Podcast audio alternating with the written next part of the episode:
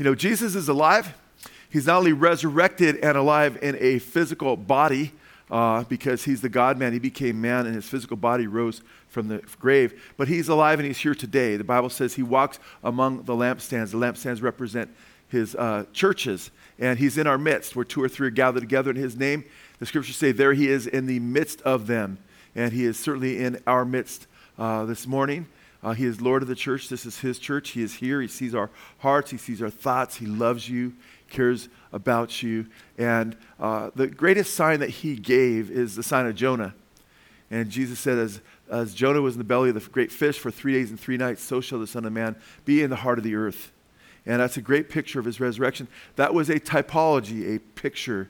And he tied a typology into the greatest sign that he would give.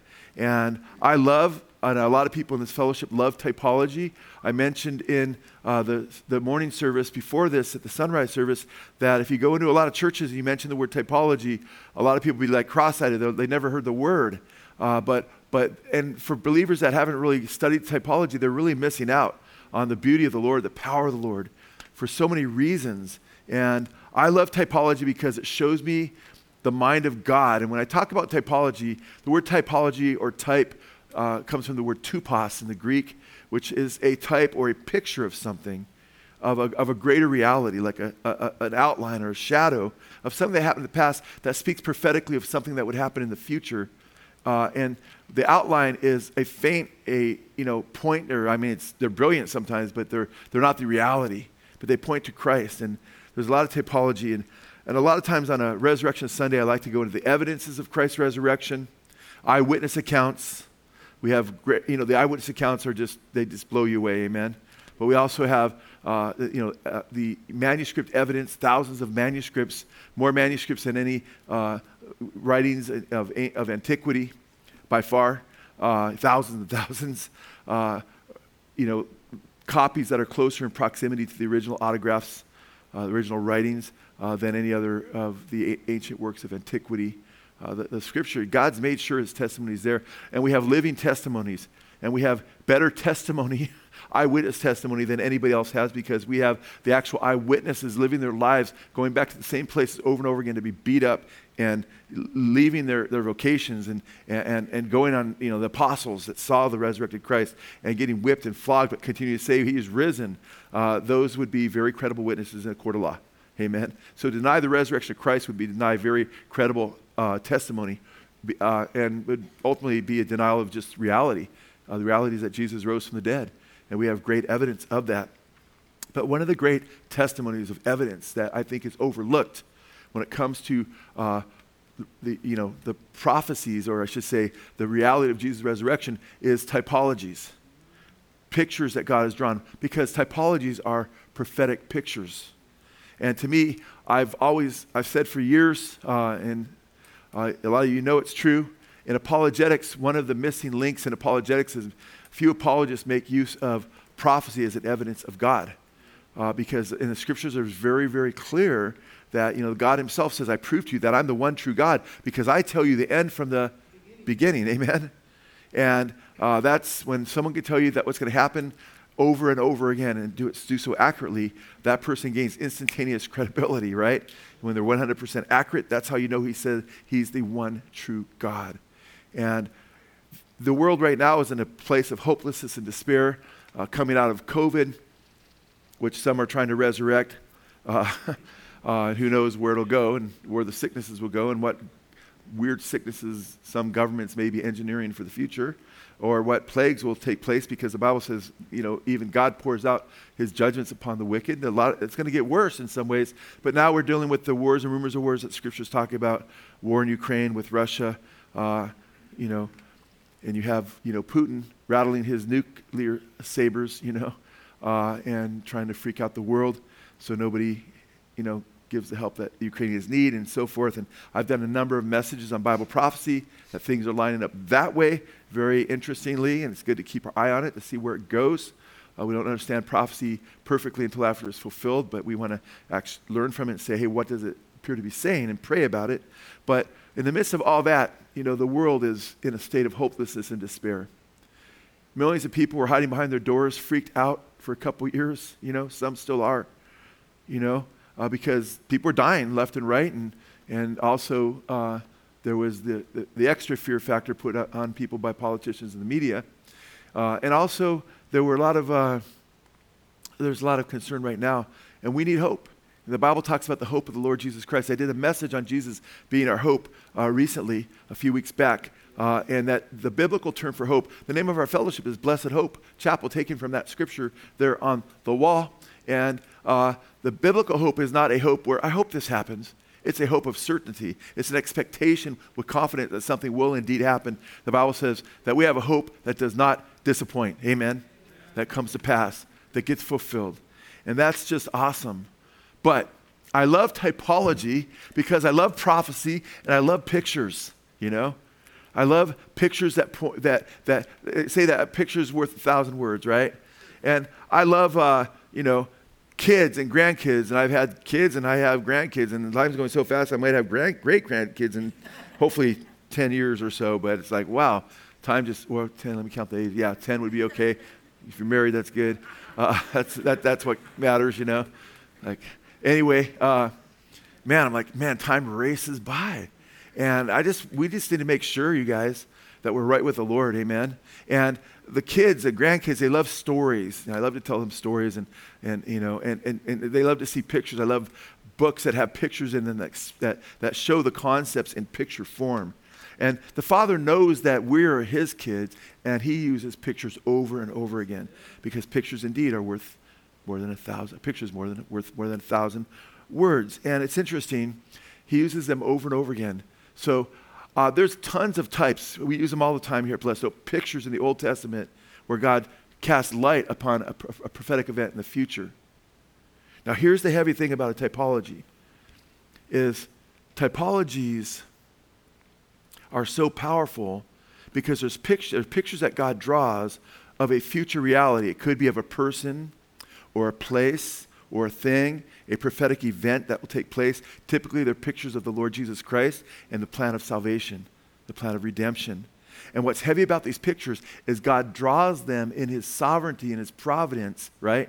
By using people and circumstances and bringing things to pass in such a way to paint a greater reality. It blows me away. That's what just trips me out. He's not just painting with, with a little bit of paint, saying, you know, that, that would be easy, right? Or, or, or, you know, making up this little story. He's actually taking people's lives and he's routing them in certain directions through his providence. Now, people have free will, so that makes it a little bit harder. That makes it way harder. Can you, you think about herding cats, okay? But God is a master chess player, so the Bible says, you know, man can cast, you know, the die and, you know, make his decision, but the Lord ultimately makes the decision, amen? So God can say, I'm going to go over here and do that. And yeah, you have free will to do that, but then God's going to also do this, amen?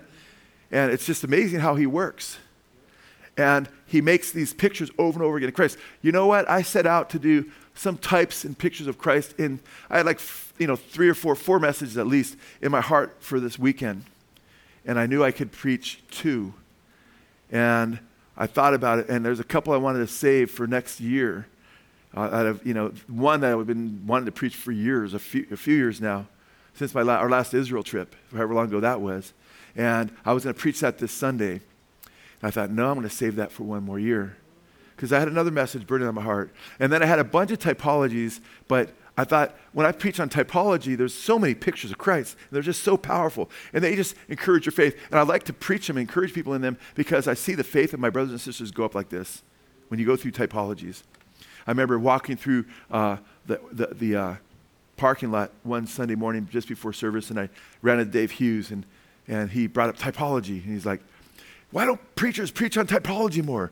Man, it's just so awesome. It encourages your faith so much. You know, he's going off, and it was pretty cool because he was all excited about God's word, you know. And typology is just amazing because guess what? There's, it, it makes it really hard on the devil because Satan wants to cast disbelief, ruin our hope. Amen? But liberals even can't, liberal theologians, they can't really attack typology. How can you explain it away? You can't. You're talking about throughout the Old Testament all kinds of pictures of Christ. Thousands of years, in the case of Abraham bringing up Isaac on the mountain, Mount Moriah, right where Christ would be crucified 2,000 years earlier. Amen? right? And he, he receives him, he puts him down, he's going to slay him. Uh, Isaac's, you know, born supernaturally like Jesus was. His mom couldn't have a baby. She was 90 years old, not a virgin, but she's a picture. And all of a sudden, boom, there's Isaac, right? Given his name before he's born, just like Jesus. That wasn't typical of, of Hebrew uh, parents, you know. Uh, guess what, man? Boom.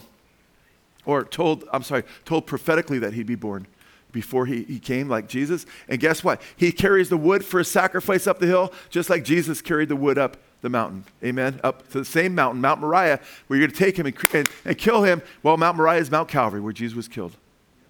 Okay? It's just a blow mind. Oh, and by the way, when he came back down with Isaac, guess how long it had been?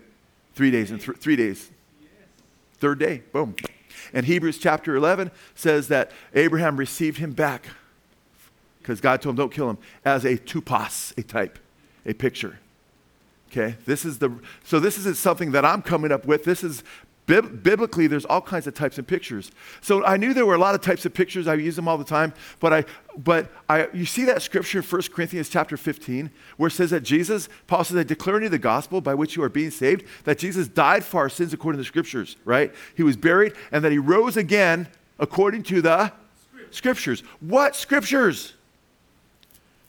What scriptures? The Old Testament. The New Testament wasn't written. Paul's writing the New Testament right there. 1 Corinthians 15 is part of the New Testament. But he's telling us that the scriptures talk about Christ's resurrection. Now, you can see his death in a lot of places in the Old Testament, specifically Isaiah chapter 53, amen? Or Psalm chapter 22. Really clear prophecies about his death, you know? Psalm 22, 900 years before Jesus died. You know, my God, my God, why also forsaking me? They pierced my hands and my feet. That's, you know, pierced hands and feet 900 years ago. They didn't invent, Persians didn't invent crucifixion until a couple hundred years later. That spread to the Greeks and then the Romans perfected it. David's hands and feet were never pierced, you know? And then it even goes on to talk about how he'll live again, resurrection. Isaiah 53 also talks about resurrection as well, and how he'll divide his booty and, and divide it, the spoils and so forth. And Isaiah 52 also talks about how he'll be highly exalted after his death. So those passages clearly speak of his resurrection, but a lot of scholars will say when Paul says resurrected according to the scriptures, a lot of the you know, Bible commentators will say, well, we don't know exactly what Paul had in mind because they, they, try to, they, they think that there's not a whole lot of resurrection in the Old Testament prophetically. Well, guess what? If you go through the scriptures, you look for just clear scriptures that say the Messiah will be resurrected, you will be hard pressed to find just clear, straight declarations. Uh, you have to read Isaiah 52 and 53, and you have to read it carefully and see, wow, who's it talking about here? And you'll find out that, wow, this one is going to be exalted and raised from the dead. Or you have to look at Isaiah, uh, Psalm 52 and get beyond the piercing the hands and feet and read where he lives in the end after he cries out to God. He, God raises him from the dead, and he's talking far more than about David, who never was pierced and had his hands and feet pierced. In fact, David talked about how his soul would not be left in Hades and his body would not see corruption or decay. But Peter says in Acts chapter 2, his grave is with us to this day. You know, his body saw decay, but he spoke prophetically by the power of the Holy Spirit about who? The Messiah who rose from the dead. Amen. So even David was a type. You know what I went through Sunday morning, the earlier service, uh, 12 different typologies of Christ's resurrection in the Old Testament.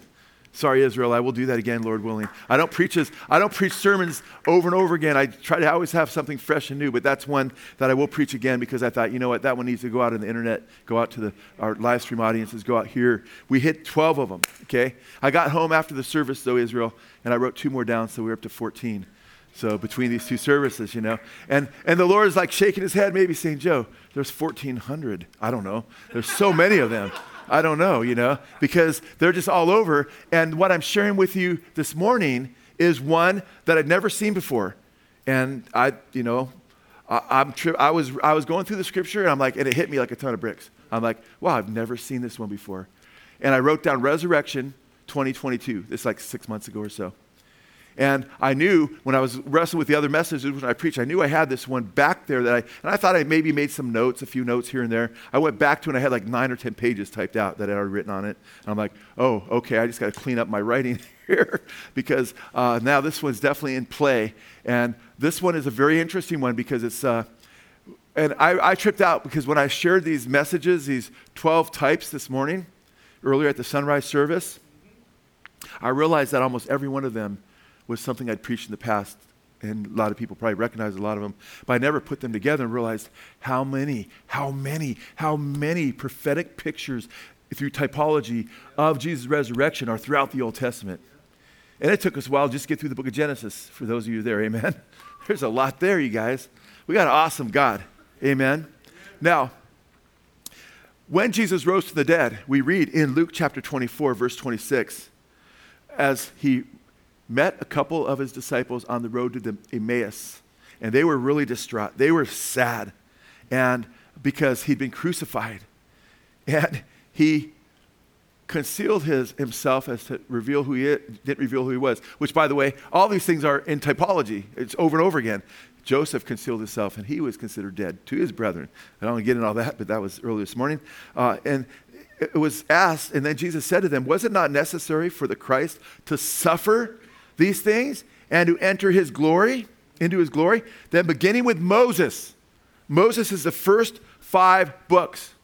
And with all the prophets, it goes on to say, all the prophets, uh, he explained to them the things concerning himself in all the scriptures. And later on in Luke chapter 24, says he opened their minds, or he showed them again, I'm sorry, and not only the law of Moses and the prophets, but in the Psalms. Okay?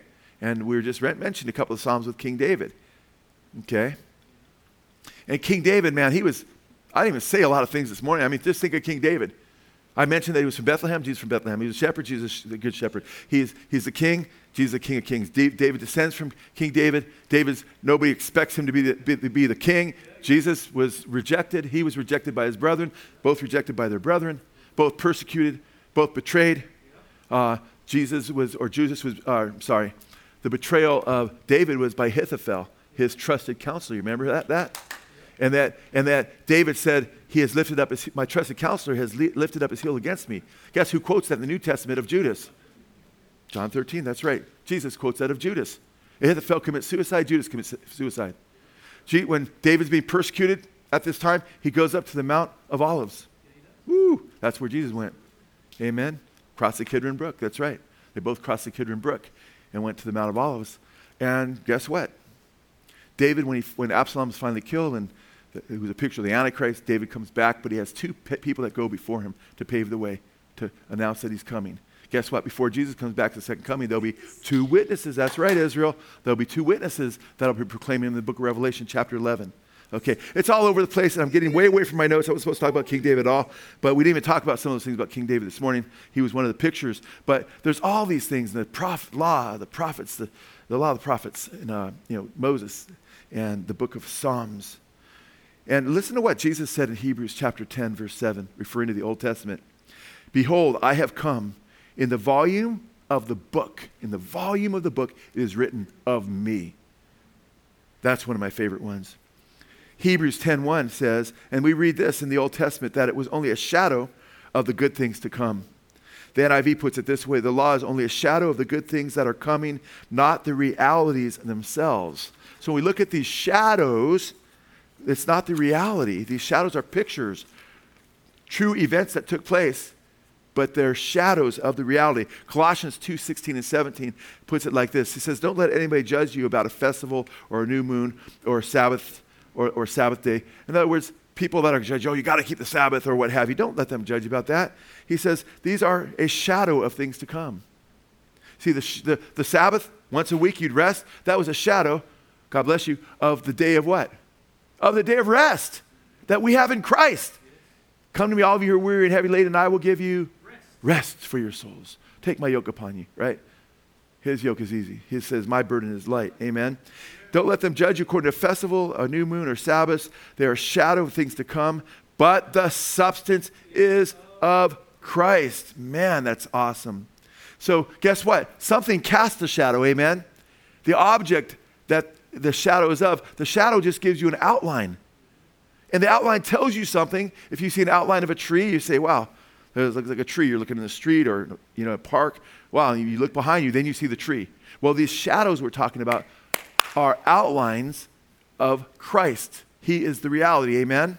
And this is what the Bible teaches is that God uses typology. I wish to God that people and churches and brothers and sisters in Christ would get more excited get into prophecy, eh, or get into uh, typology. They're my favorite types of prophecies because they're prophecies with flesh and bone. I get my brain around them, you know, can apply it more easily to, to my understanding and so forth. And I just love it. I love, don't get me wrong. If you ask me my favorite prophecy about Christ, I'll say Isaiah 52 and 53. Ha! Because that's just really, really, really clear, straight out, you know. And, and so, so clear that the Jewish synagogues, when they get to Isaiah 52 and 53, they skip those two chapters. Okay? But even there, there's a typology. Because if you pay close attention to Isaiah 52, go into chapter 53, you'll notice it's the language of the Passover. It's the language of, of what happened in Egypt. It's about the Lord, and the language that's used there is taken right from Exodus, as though, as, as though Isaiah had that open when God was speaking to him, or he told him to open it. Whether he did or not, God gave him words of the Paschal lamb. So there's a picture there going on too. But I'm going to too deep, so I got to go back, go into our text now. Are you with me though? Okay, I'm sorry if I'm excited, but guess what? He's alive, amen. He's risen from the dead. And we, so I'm not sorry at all, really. Uh, so let's go to, uh, well, I'm going to mention one thing the proto evangelium.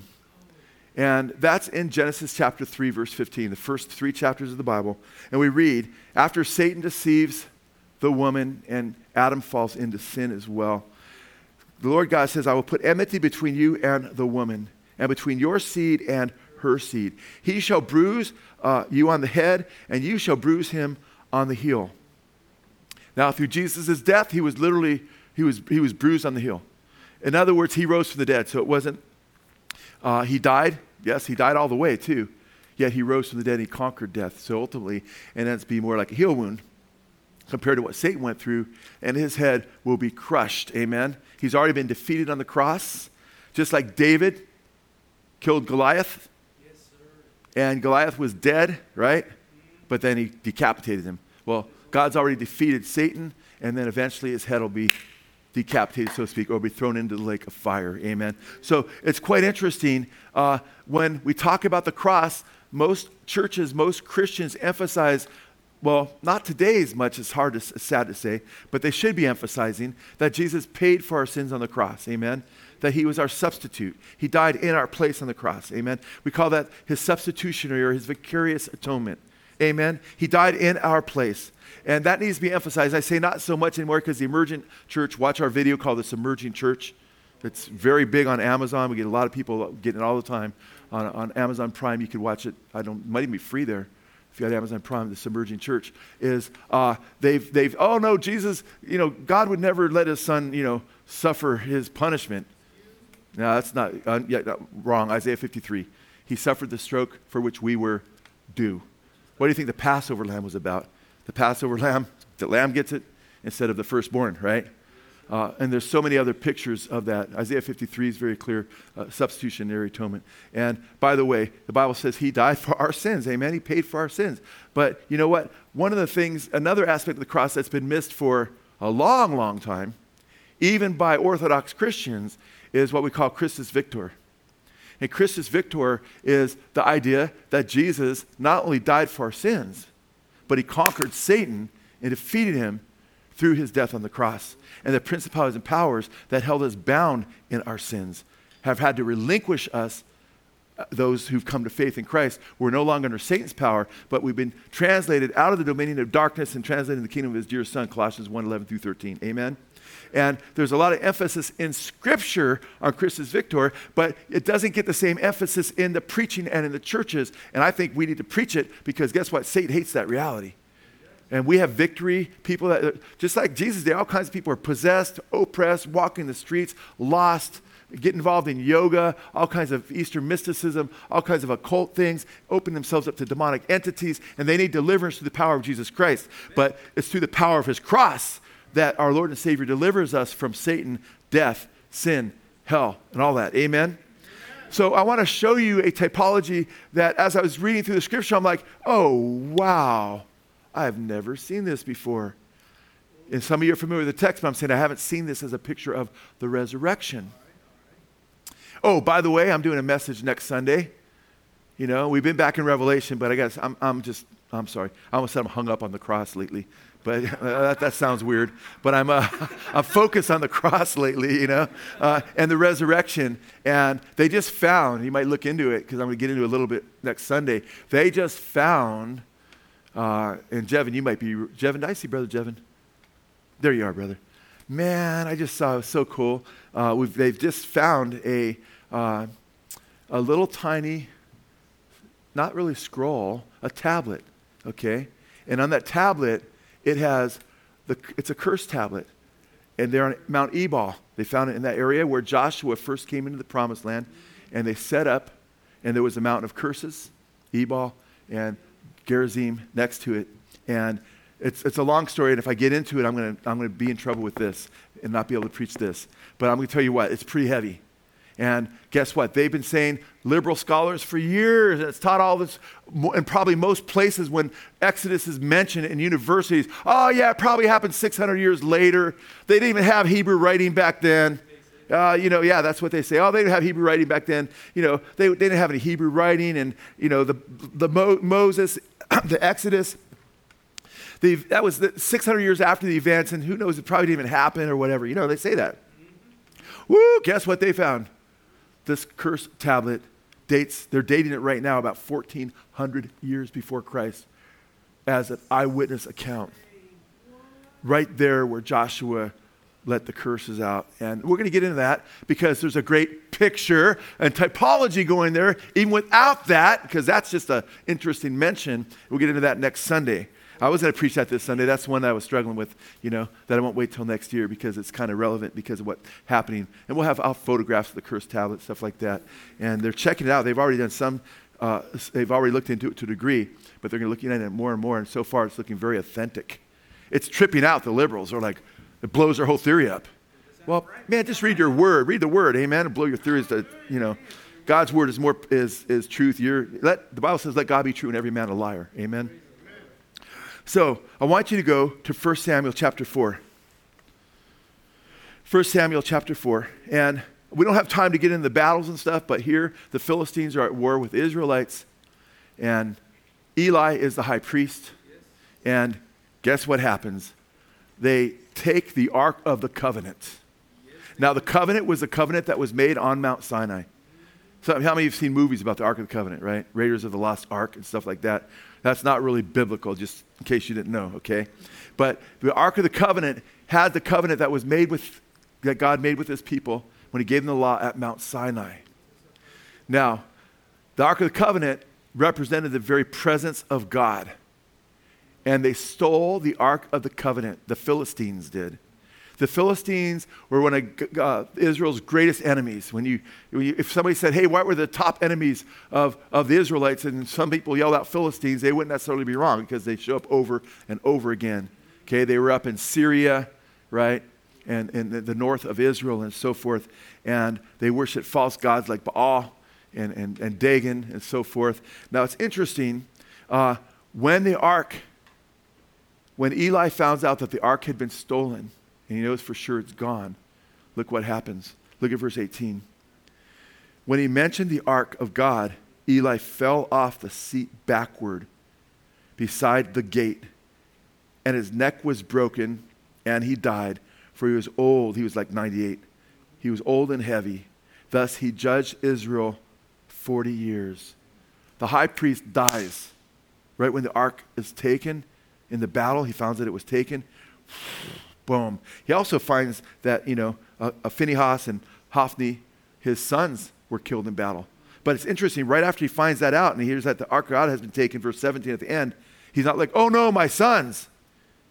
He's freaked out over the Ark being taken. That's where the sacrifices of the Day of Atonement sacrifice be put on the Ark. And it, and it represented God's presence in the Holy of Holies where nobody could go except the high priest once a year.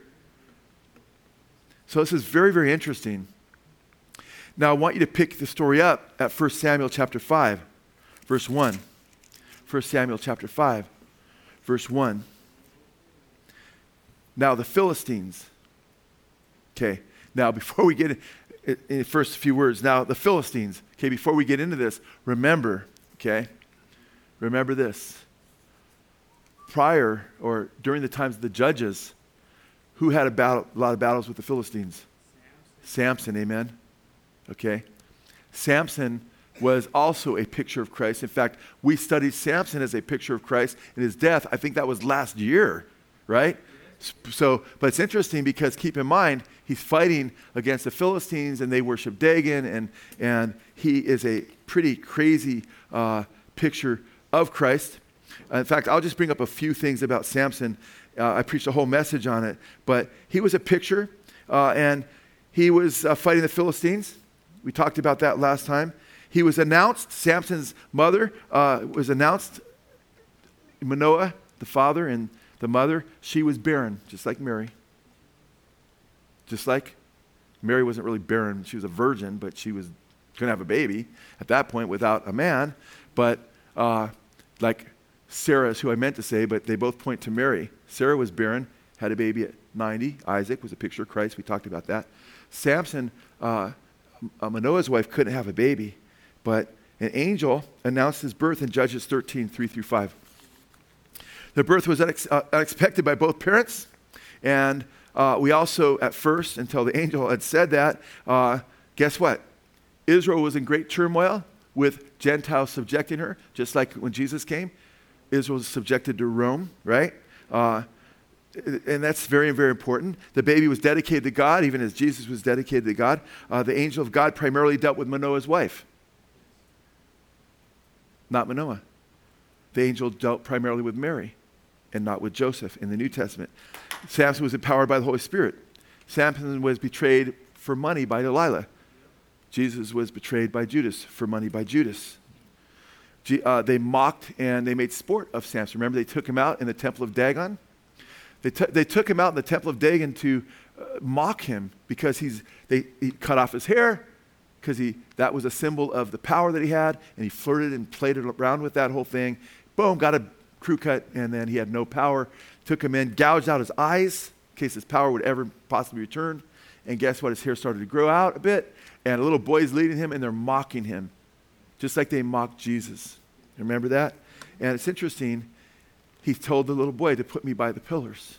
The little boy put him by the pillars, and he reached both his hands out in the form of a cross and pushed the pillars of Dagon apart, and the temple of Dagon came down on their heads and it destroyed the temple of Dagon, which is a great picture of Christus Victor, because it shows how Christ gets power over the principalities and powers of Satan through his death on the cross. There's a lot more going on in the cross than we know. I like to look at the cross like a diamond. There's, yes, some say, well, Jesus died to show us God's love. Absolutely, but that's not the only reason. It says we know that we know love by this, that God gave his son, 1 John. Amen. He, he sent his son to show us how much he hates sin. Yeah, that's true, but that's not the only reason. You can't leave out that he died to pay for our sins. That's the main reason, amen? amen. And you can't leave out Christus Victor. But if you don't understand, and, and, and, a lot of churches don't deal with spiritual warfare and the fact that there's a spiritual realm and that we're supposed to be putting our armor on, if you don't deal with that as a Christian, a lot of Christians don't even think about that, the enemy's going to have a field day with you. We need to rejoice in Christ's victory in the resurrection for so many reasons. And it says of Samson that he killed more people in his death than in his life. And he killed a lot of people in his life. Guess what it says? It killed 3,000 right there, it says. Guess what it says of Jesus? The scriptures are very clear that when Jesus died on the cross, he saved more people. He saved more people through his death than his life. Amen? And as 3,000 were killed by Samson, guess what? 3,000 were saved on the day of Pentecost when the gospel was first preached after the church had been empowered by the Holy Spirit. Just amazingly beautiful. Now, it's interesting. We see that Eli has died, the priest has died. Who is the high priest? He was by the way, the temple hadn't been built yet, so they had a makeshift temple, a, a, a, temple they would transport, which was really not a temple, it was called the tabernacle, amen? So in the wilderness, they were following the specifications God had given, and later they would build a temple. But as they wandered through the wilderness, and then when they first came into the promised land, Sh- and then they're, they're at Shiloh, they build, the, you know, they have the tabernacle there, and they have the holy place, and then the holy holies, where only the high priest could go. That would be Eli. And then Eli, uh, you know, he dies when he finds out that the Ark of the Covenant had been taken. So it's interesting. He was, he was a high priest, he was also a judge. He's a picture of Jesus. Jesus is the high priest. In fact, when you read in the book Hebrews, the high priest was a picture of Jesus, who was the highest of all priests because he was a priest after the order of Melchizedek. Amen? But it mentions Aaron the high priest as being a picture of him there in the book Hebrews, chapter 5, I believe. So it's all quite interesting when you think about it. And there, the Ark of the Covenant was about, it was about two feet by four feet, you know? And it, there it laid. And it was a powerful picture of God Himself. That's where the sacrifice was made. It was, it was made of wood and gold. Wood is this creation, right? Gold is a picture of the heavenly realm because, because Christ is God and man. Amen. So it's a great, powerful uh, picture uh, uh, of, of Christ. And the high priest could only go in. If you, if you tried to go into the Holy of Holies, right, as a, as a regular priest, boom, you'd be dead, man. You're stepping in the very presence of God. And the high priest couldn't even go in there except, we said, once a year on the Day of Atonement when he went to make sacrifices for the people. And before he made sacrifices to the people and put the blood on the mercy seat, and there were an angel on both sides of the mercy seat, right? Two cherubim. They were allowed to make images to worship, but they could make cherubim that would look toward each other over the mercy seat because they're, they're what were cherubim about? What did God do with cherubim in Genesis chapter 4? He put them around the tree of life as guardians, right? With flaming swords so nobody would eat from the tree of life. That's what it says. They were protectors and they, they are around the presence of God when you read Revelation chapter 4 and 5. Guess what? When Jesus rises from the dead, guess what they see? An angel on both sides of where Jesus laid, where the sacrifice had been laid. No kidding. It says on both sides, one side where his feet would be and where his head would be. But they, he, yeah, so much of it, right? He is risen, though, they declared. All this points to the Lord Jesus Christ. Now, listen to what Hebrews chapter 9, verse 4 says was in the Ark of the Covenant. One thing we know was in the Ark of the Covenant for sure was the covenant, right? The two tablets of stone, right? But it says this there were three things actually. That was one of them. It says there was the golden pot that had manna. So some of the manna was preserved that God gave them during the wilderness journey, right? And Aaron's rod that budded, right?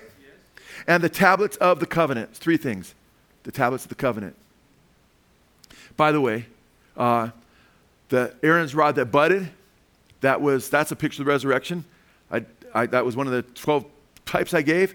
And I don't have time to get in, but there was 12 rods, and they were saying, ah, Aaron shouldn't be the high priest. How come we can't be the high priest? And God said, get 12, 12 rods, dead, dead sticks, and stick them, hide them away. And the one, write every, write every tribe on that, and write Levi, that tribe that I've chosen, and write Aaron's name on the one that says Levi. And the one that buds will be the chosen people to be the, the priest. Boom. It's not only budded, it has flowers, not just leaves, but flowers and almonds and boom. It was dead, but now it's alive. Picture of the resurrection. Amen. And by the way, after they were done with it, God said, put it back in the Holy Holies. Put it before the testimony, the Ark of the Covenant, right? That's where they put it at that point, yep. So if these guys murmur again, just whip it out because these guys are rebels and just say, hey, this is who God chose, okay? Pretty heavy. But after Jesus rose from the dead and came back to life. Amen. And he's the branch. The Bible says he's the branch. He's prophesied as the branch that will come and bear fruit. Amen. The Bible tells us that he was he went back to the holy holies in heaven. Amen. so it's also powerful. But I'll tell you what, there's three things in there. There's the rod, okay, that showed them the way. Who was the who was the one that God had chosen? There was the covenant, the law, the covenant, right? The, the commandments, right? And the law is a tutor that points us to who? Jesus. It's truth. Amen. And then there was the manna. Amen. And the manna was that fell from heaven that God gave them as they journeyed through the wilderness to make sure they didn't starve to death because you had what could have been two or three million people. That's this crazy amount of people to feed, and God was feeding them supernaturally. By the way, everything in the ark is a picture of Christ. The, the, the, uh, the, the, the rod that budded showed them who the right way. Jesus said, I am the way. The covenant, God's truth, I am the truth. The manna, represented life, gave them life, physical life. I am the way, the truth, and the life. No one comes to the Father but through me. I emphasize this for a very important reason. So you, you're, you're up to speed as to where this is going because it gets really, really heavy. So, a couple things in mind I want you to keep right now is the Philistines represent Satan's power. Okay, they worship Dagon. Dagon, by the way, is a, a demonic god. Uh, you know, uh, he's worshipped. He was, you know, I won't get too into him right now because I'm going to express a little bit more about him later. But understand what's happened thus far. the Ark of the Covenant's been stolen by the Philistines. The Philistines are God's enemies. The Bible says we don't wrestle against what? Flesh and blood, but against principalities and powers. The rulers of the darkness of the world, spiritual weakness in high places. This is like the Philistines represent Satan's kingdom. Amen. And, and, when, and what happens to Eli when he finds out this has happened? He falls over backwards, breaks his neck, and dies. So the high priest dies. Okay? Then what happens is this, this, this thing is taken, and th- this Ark of the Covenant, which represents Christ, okay, is taken. And let's go ahead and look at verse 2. So in verse, in verse 1, we read, Now the Philistines, let's read the whole thing. Now the Philistines took the ark of God and brought it from uh, Ebenezer to Ashdod. Okay, you can call it Ashdod if you want, but brought it to Ashdod, right? Okay, or Ashdod. Uh, now it's interesting. Then we read in verse 2 Then the Philistines took the ark, God, uh, took the ark of God and brought it to the house of Dagon and set it by Dagon, or Dagon if you prefer. So they stick it before their God. They catch it immediately, boom, they bring it to the temple of Dagon and stick it in front of their God. Why do you think they would do that? Because in ancient times, you recognize that there was a spiritual battle going on too. And the, the Bible says the gods of the nations are demons.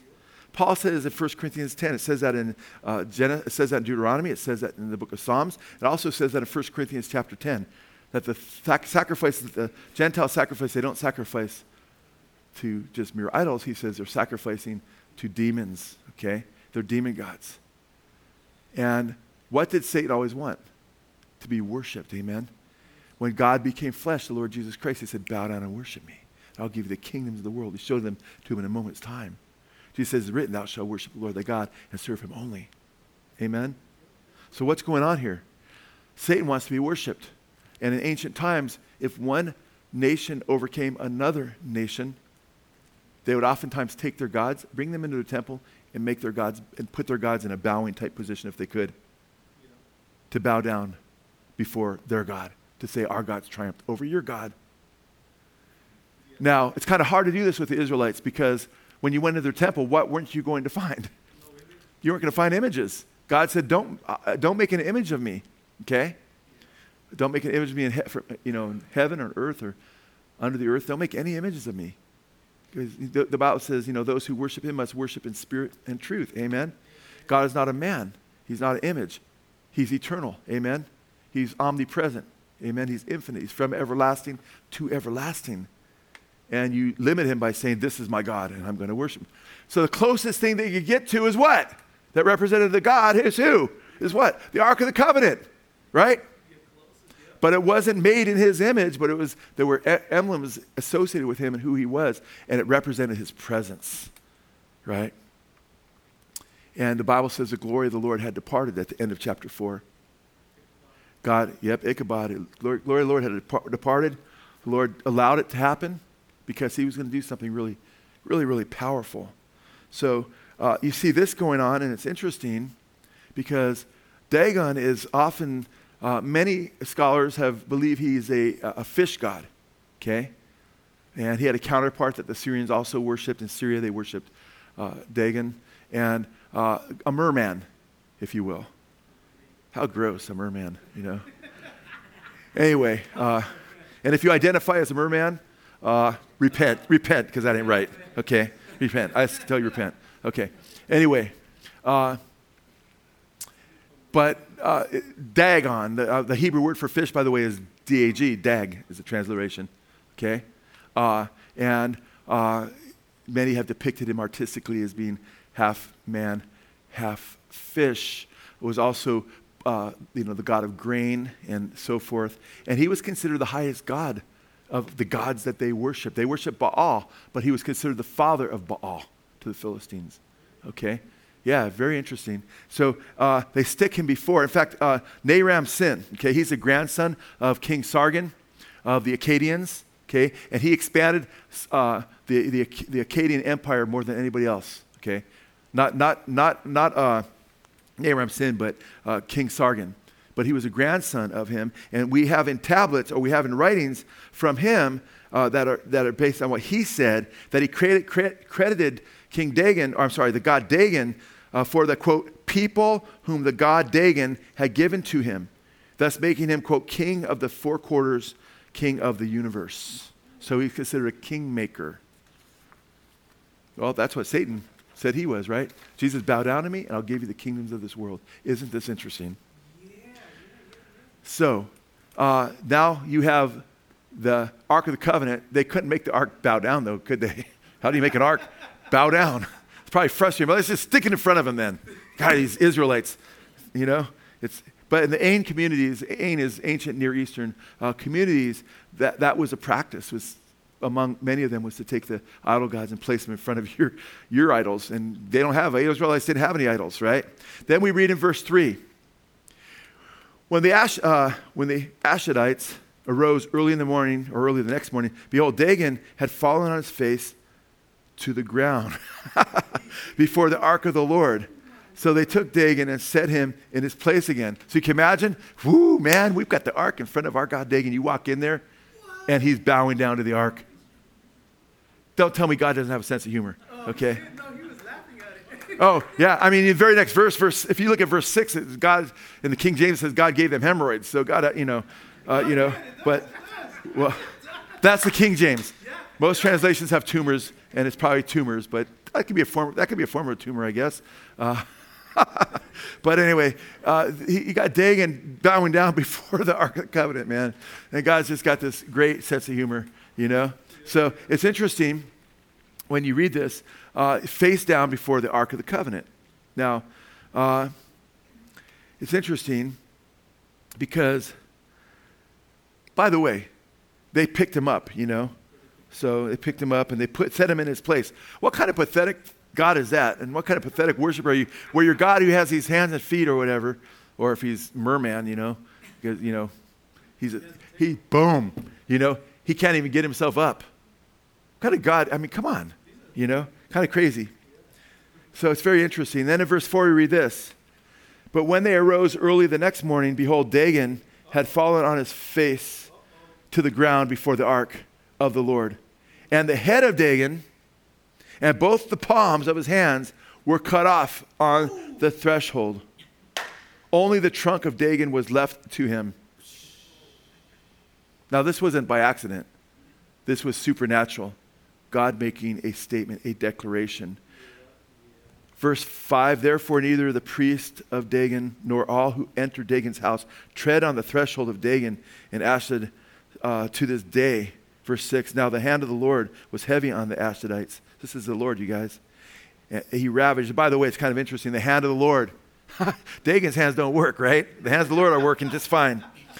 Now, the hand of the Lord was heavy on the Ashdodites, and he ravaged them and smote them with tumors, both Ashdod and its territories. And if you continue to read the text, they, they take it from one city to the next, trying to get rid of it. And they finally bring it back to the Jews and say, Take him, because people are dying left and right, getting tumors and everything. I mean, you can read the last, you can read the last verse of uh, chapter 5. And the men who did not die were smitten with tumors. And the cry of the city went up to heaven. And that's after he goes from, you know, the Ekronites to another city, another Gath. He's in these different cities. People are dying. They're like, and when he comes to this last city, they're like, they've brought him over here. Oh no, the Ark of the Covenant. They brought it over here, you know, because, you know, you can t- touch the Ark of the Covenant and just be consumed. If you didn't, that's why they had to carry it on poles, you know because it represented the power of God. Okay, now this is, gets really, really heavy. Okay? Gets really, really heavy. Now, how is this a picture of the resurrection? Both the high priest and the Ark of the Covenant are pictures of Jesus. The same day the, high, the Ark of the Covenant is taken, who dies? The high priest. It's a picture. Jesus left heaven. The Holy of Holies is like a picture of heaven. By the way, in the book of Hebrews, it says the specifications for the temple were made according to God's, what was going on in heaven. The Holy of Holies in heaven. There's cherubim around God.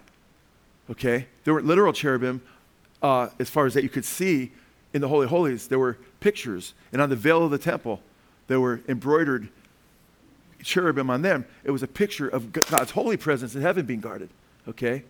God leaves the Holy Holies in the person of Jesus Christ, the way, the truth, and life, depicted in the Ark of the Covenant, depicted in the high priest. There's so many different pictures because he's the diamond, he's the awesome one. He's, he, he, there's so many f- different beautiful colors refracting from who his person is. And these pictures give us a little grasp, or hopefully a great grasp in time, of how beautiful Jesus is, you guys. Now, the high priest, the temp, the, the, the, the same day that it's taken, the high priest what? Dies. The high priest is a picture of who? Jesus. Jesus. The ark being taken, the high priest dying is all a picture of Jesus' death, not a coincidence. He's a high priest. The Bible says in the book of Hebrews, all these were shadows, outlines of something, a picture of something much bigger. Even the Ark of the Covenant, it was a shadow of Jesus and his own sacrifice. When Jesus died on the cross and he rose from the dead, there was an angel on both sides of him, just like there was the Ark of Covenant. We're talking about something, it's not what's going on in the temple, that's a picture of the reality that's going on in the world where Jesus died. But what's really crazy is I want you to do something with me. The day the ark's taken, they put it before Dagon. And then let's read verse 3. And this is what blew me away when I was reading this. I'm like, what in the world? When the Ashdodites rose early in the, the next morning, when would that be? That would be day what? That would be day two. Behold, Dagon had fallen on his face to the ground before the ark of the Lord. So they took Dagon and set him in his place again. However, look at verse 4. But when they arose early the next morning, what day is that? Third day. Third day. Woohoo! Behold, Dagon had fallen on his face to the ground before the ark of the Lord, and the head of Dagon and both the palms of his hands were cut off to the threshold, on the threshold. Only the trunk of Dagon was left to him. That's the third day, guys. That's the day Jesus rose from the dead and defeated Satan Amen. through his death, burial, and resurrection. Amen. The Ark of the Covenant, high priest dies, picture Jesus. Next day, the Ark of the Covenant, a picture of Jesus. Boom. Next morning, boom, Dagon's down. Stick it back up. The third day, boom. I'm glad he didn't say the third day there because he makes us search sometimes. That would be just maybe too obvious. The third day, you know, but it's the third day. And the third day is a picture of Christ's resurrection because when Christ rose from the dead, and John the apostle saw him sometime later and fell at his feet as a dead man. And Jesus put his right hand upon him at the Isle at Pat- Patmos, where he would give him the book of Revelation. He said, Fear not. He says, I'm the first and the last. I am he that liveth and was dead, and behold, I'm alive forevermore, and have the keys of Hades and of death. So now, what happened to people when they died in the Old Testament?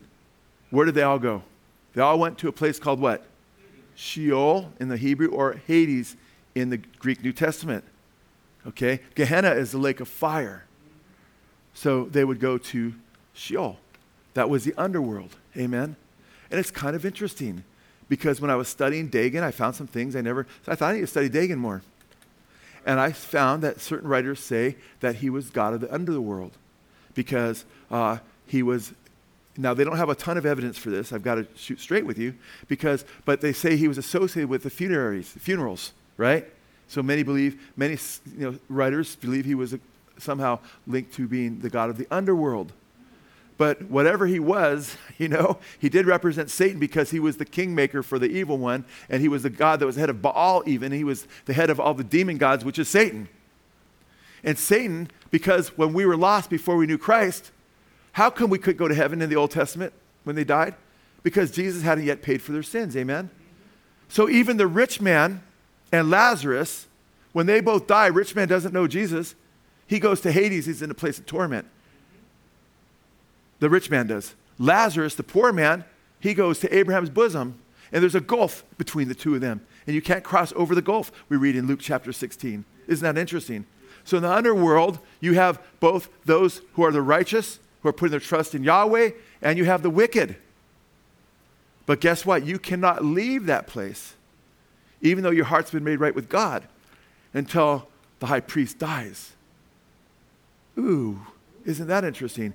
Because there's a law in the Old Testament. They had cities of refuge. If you committed homicide, right?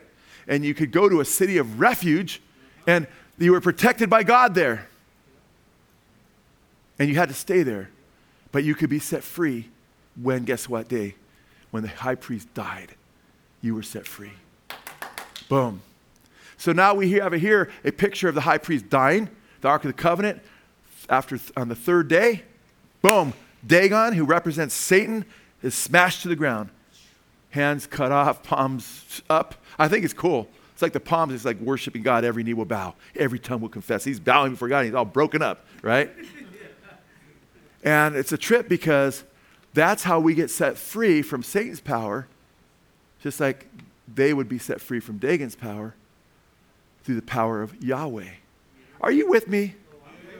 If it's, it's go, listen to it again if you're missing some points because it's really, really, really, really powerful stuff.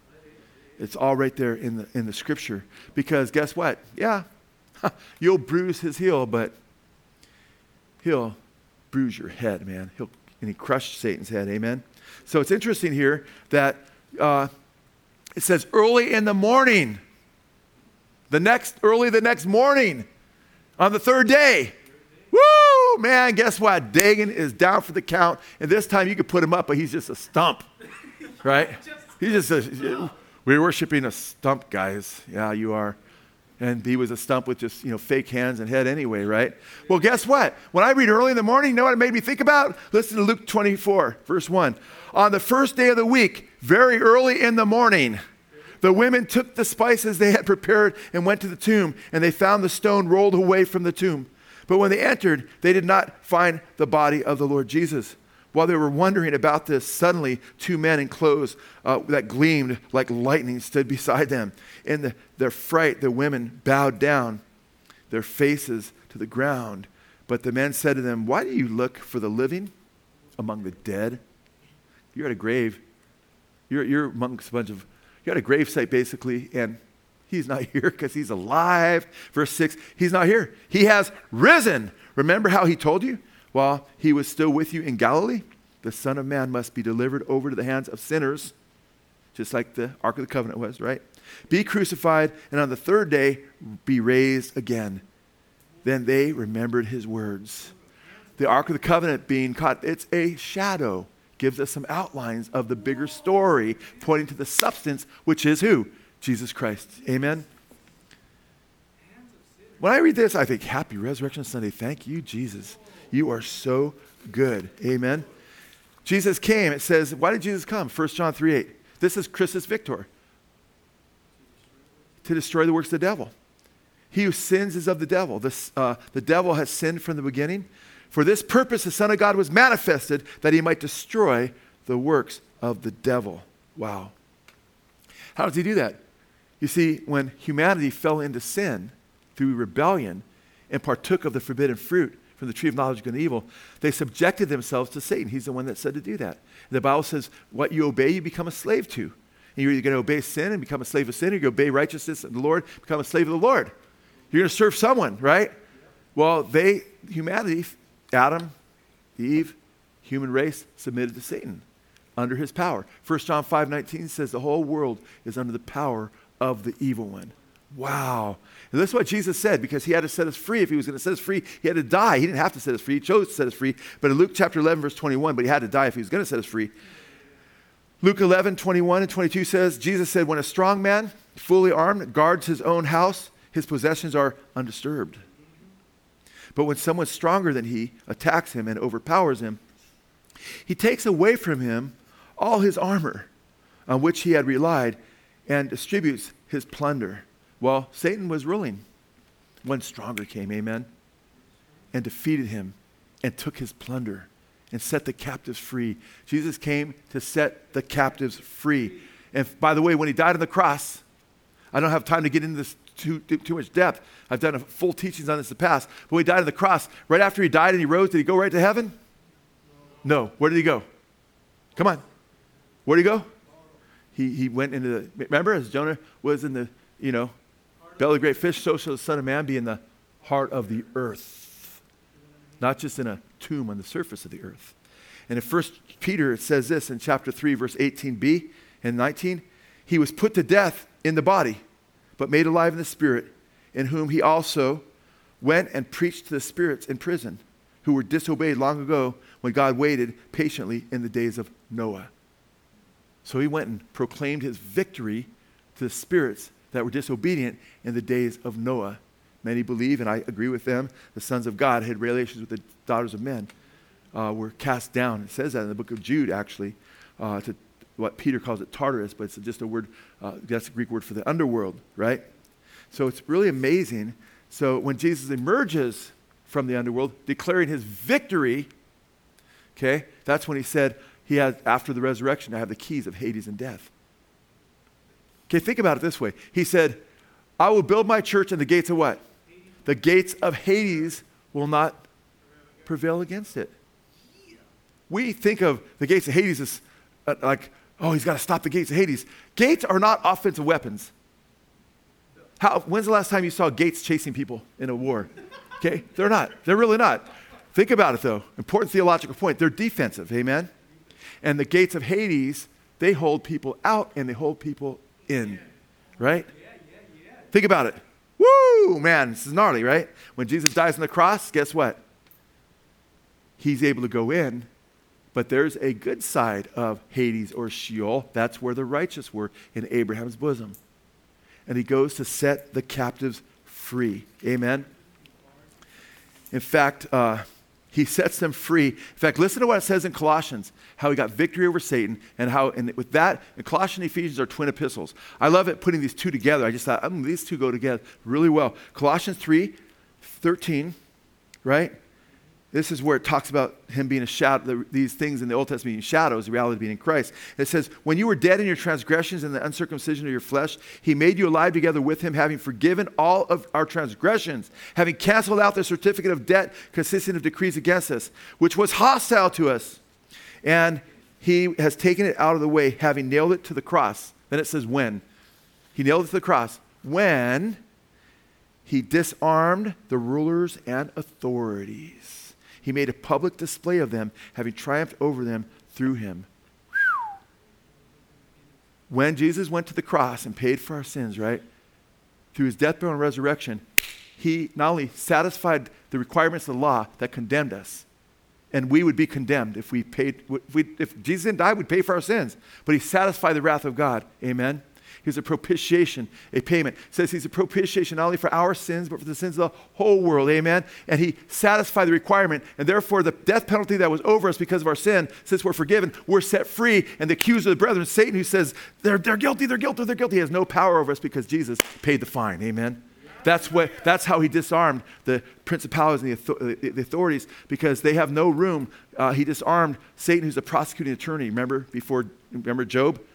He's a prosecuting attorney. The Bible says we have a defense attorney, though, a defense lawyer. The Bible says, I write these things in 1 John 2, 1 and 2. I write these things that you don't sin. But if anyone does sin, he has an advocate, a defense lawyer with the Father, Jesus Christ the righteous. And as I like to always point out, uh, guess what? The prosecuting attorney, the, the judge doesn't like in the court. He hates Satan because he's evil, he's a liar, he knows he's a terrible attorney.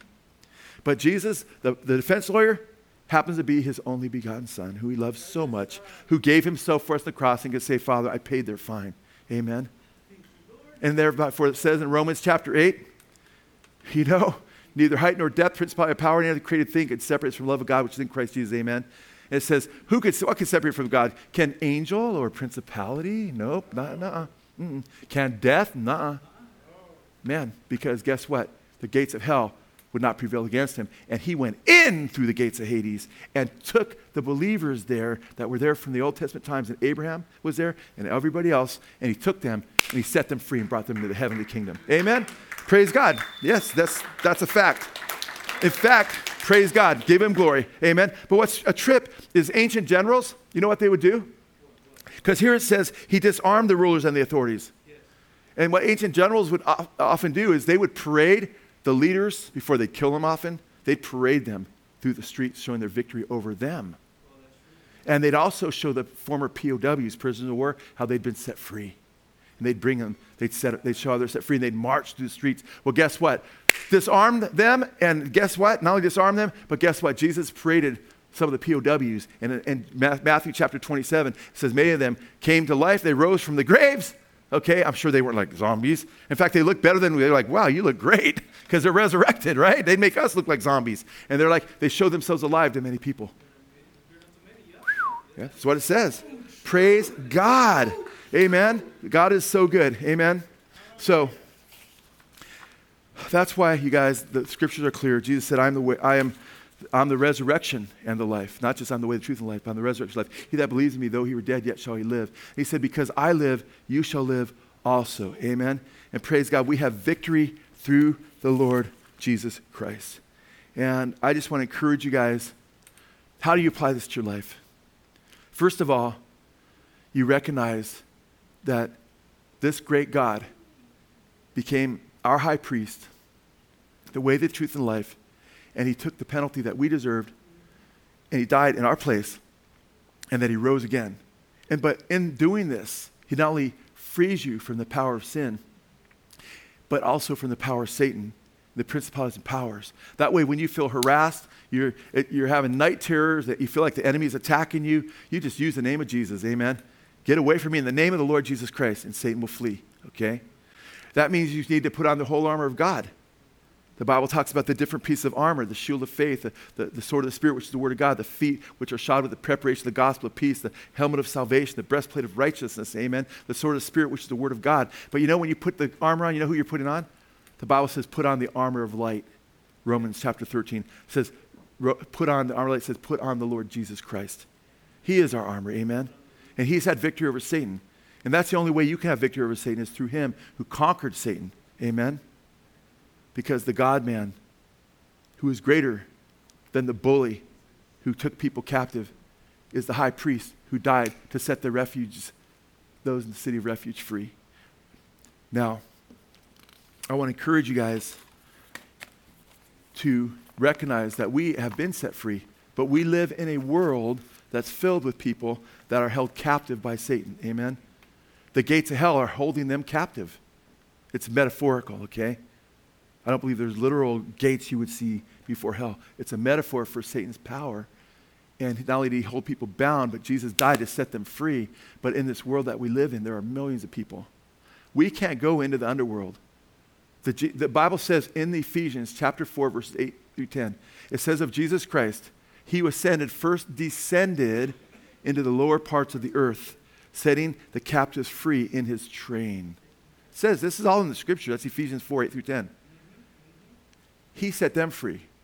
They've, they're already in heaven. The Bible says now to be absent from the body is to be what? Present. Present with the Lord. Amen. We don't go there. Now we go right with the Lord because of what Jesus did.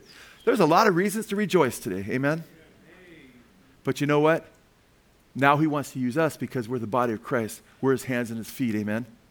He wants to use you and me as his tools to share the gospel that sets people free.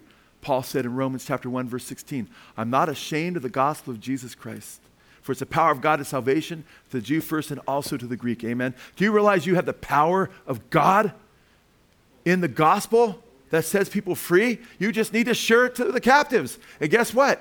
All of you, myself included, we were in thousands or tons, a lot of people listening by uh, live stream. A lot of us were held captive. We all were held captive who were saved, and now we've been set free. Amen. So I want to encourage you in the name of the Lord Jesus Christ don't just sit on this gospel, man. Share it with others.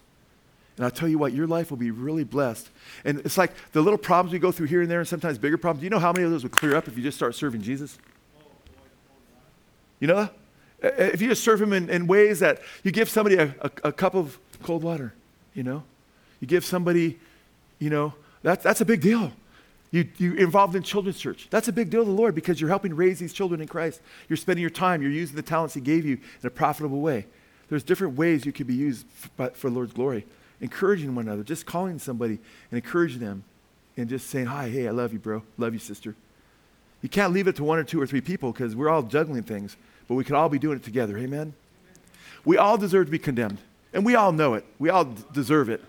I had, we had, at least and I had the grandkids the four of them for eight days. And, and Galilee, you can't hear when she talks, it's hard to understand what she's saying sometimes. I mean, it's a lot of times it is, but she's starting to talk more and more. She's a couple years old, you know, but so sweet listening to her talk. But, but man, she's got such a sweet side, but she's, she's got a, uh, a, a, a, very prickly, uh, mischievous, sweet side, if I can say it that way, because she's like funny, it's comical. And then she'll like give you that smile, and she's super cute. But she had a cut under her eye, and she was at, and I didn't see it, and she had just cut her eye at the swing set. And Galilee, Ariella was saying, yeah, she cut her eye at the swing set, you know? And, uh, and I was playing with it. And I shouldn't do this sometimes as it pop up because Lisa was there. We're all talking. I go, "Oh, that didn't Galilee Ariella didn't do that to you?" She was mm, swings. You know, I couldn't really. You can understand some of the things she says. She says a few words really good, and I'm like, and I, go. So Ariella doesn't need a spanking, right? And Ariella goes, and Ariella's laughing. No, I did not do that. You know, I go, yeah, I know you did, honey. And then she goes, I go, yeah, I'm not going to spank her. She's, she's innocent. She didn't do anything to you. It happened at swing set. And she goes, blah, blah, blah, blah. And I'm like, I don't know what she's saying. I'm like, what?